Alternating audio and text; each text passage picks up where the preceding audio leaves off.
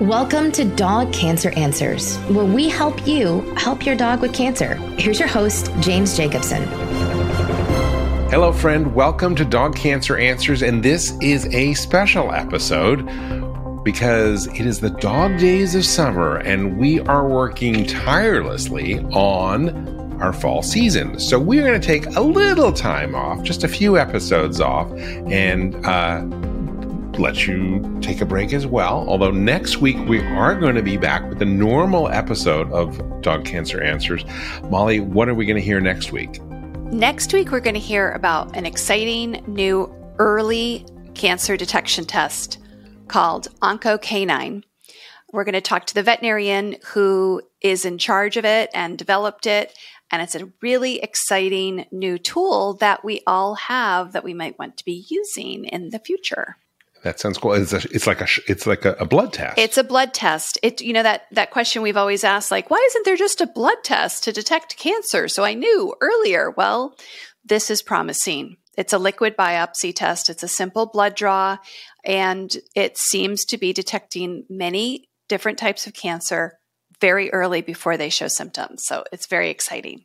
And that's on the next episode of Dog Cancer Answers. So make sure you subscribe and listen for that. What else are you guys working on for the fall season of DCA? We have a bunch of our favorite kind of show, the question and answer show, where listeners have called mm. in and left questions for our veterinarians to respond to.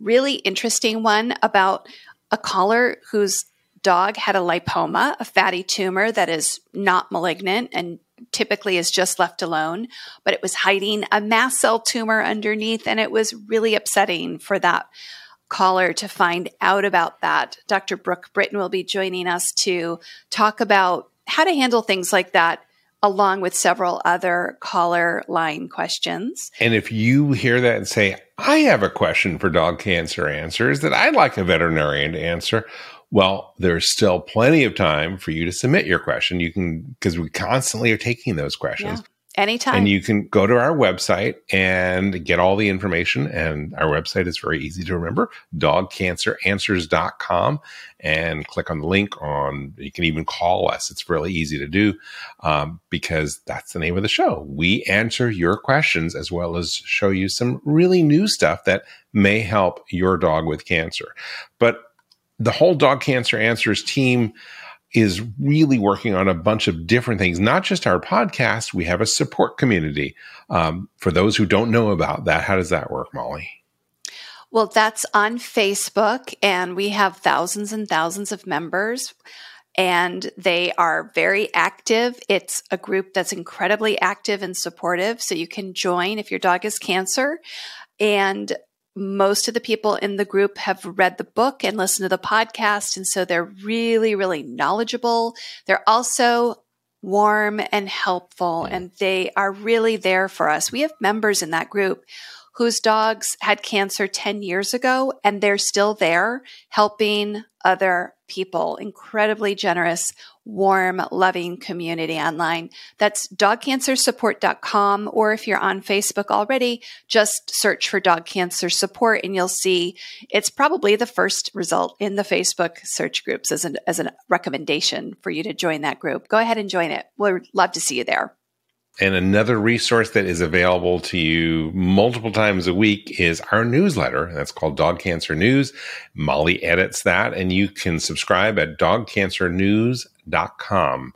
So even though it is the dog days of summer, know that we are there to support you and be with you. And I hope you support us by making sure that you subscribe to Dog Cancer Answers in your favorite podcast app or on YouTube. And if you ever have any questions, just reach out to us and we will help. And if you have the type of question that might be applicable to a lot of dog lovers who are going through what you're going through, we will do our best to get one of our veterinary experts on the line and and and make an episode for a future episode of, of Dog Cancer Answers. Absolutely. We love those calls. So until next time, I'm really looking forward to the next episode.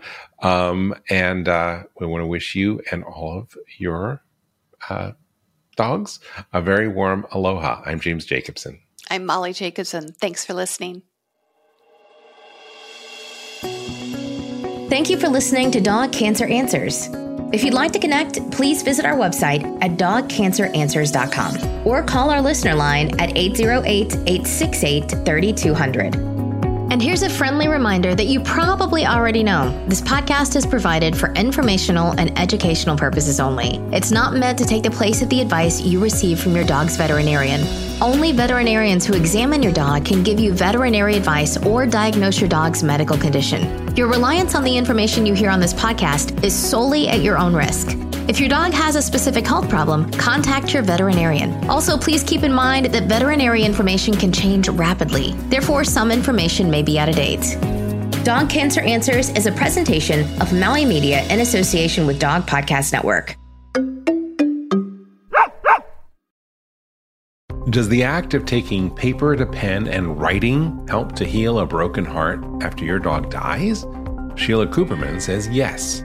She joins us on Dog Cancer Answers to tell her true tale about Tucker, her dog who died last year from lymphoma. Sheila shares how writing about him is helping her heal not only from his loss, but from other heartbreaks as well. That's on Dog Cancer Answers. Get it wherever you get your podcasts and at dogcancer.com slash podcast.